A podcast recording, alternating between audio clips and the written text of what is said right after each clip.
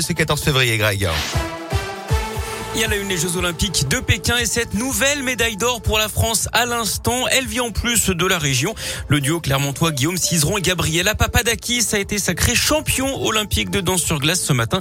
C'est la onzième médaille pour le clan tricolore, la troisième en or. Les deux autres appartiennent à Quentin Fillon-Maillet après son sacre hier sur la poursuite en biathlon. Il avait déjà décroché l'argent la veille sur le sprint. C'est son quatrième podium en quatre courses à Pékin. Et ce n'est peut-être pas fini puisqu'il reste le relais et la Mastart. Un drame de la routière dans les monts du Lyonnais. Un motard de 35 ans s'est tué lors d'une balade avec une quarantaine d'autres deux roues d'après le progrès. Le pilote originaire de la Loire aurait perdu le contrôle dans une cour près de Saint-Laurent de Chamousset dans le Rhône. Il a percuté une glissière de sécurité avant de succomber euh, malgré l'intervention des secours. Dans la Loire, une mère reçoit un coup de couteau en s'interposant entre ses deux fils. Ça s'est passé samedi soir à Saint-Etienne. Vers 21h, une violente dispute a éclaté entre deux frères d'une vingtaine d'années.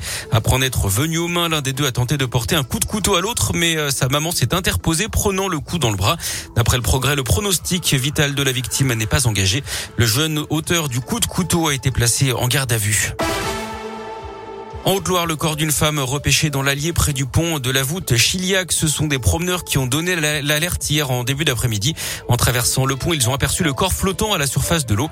La victime est une femme de 72 ans d'après le progrès. Elle est résidente de la commune. Malgré les tentatives de réanimation, la septuagénaire est décédée. Une enquête est en cours.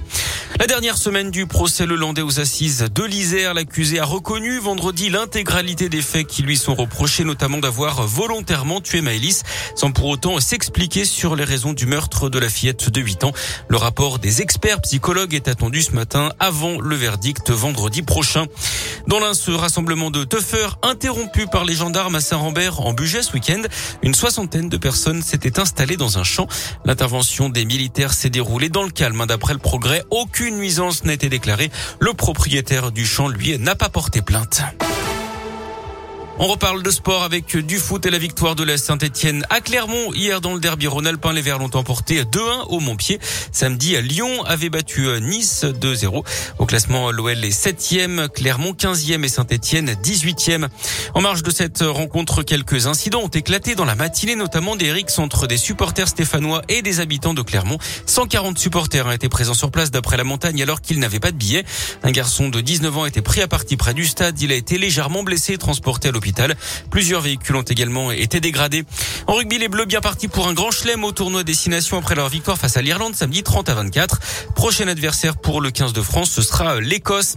Et puis l'amour est dans le pré, saison 17. Ça démarre ce soir sur M6. Trois agriculteurs parmi les 13 candidats, Jean dans le Rhône, Alain et Guillaume, eux sont originaires de l'Allier.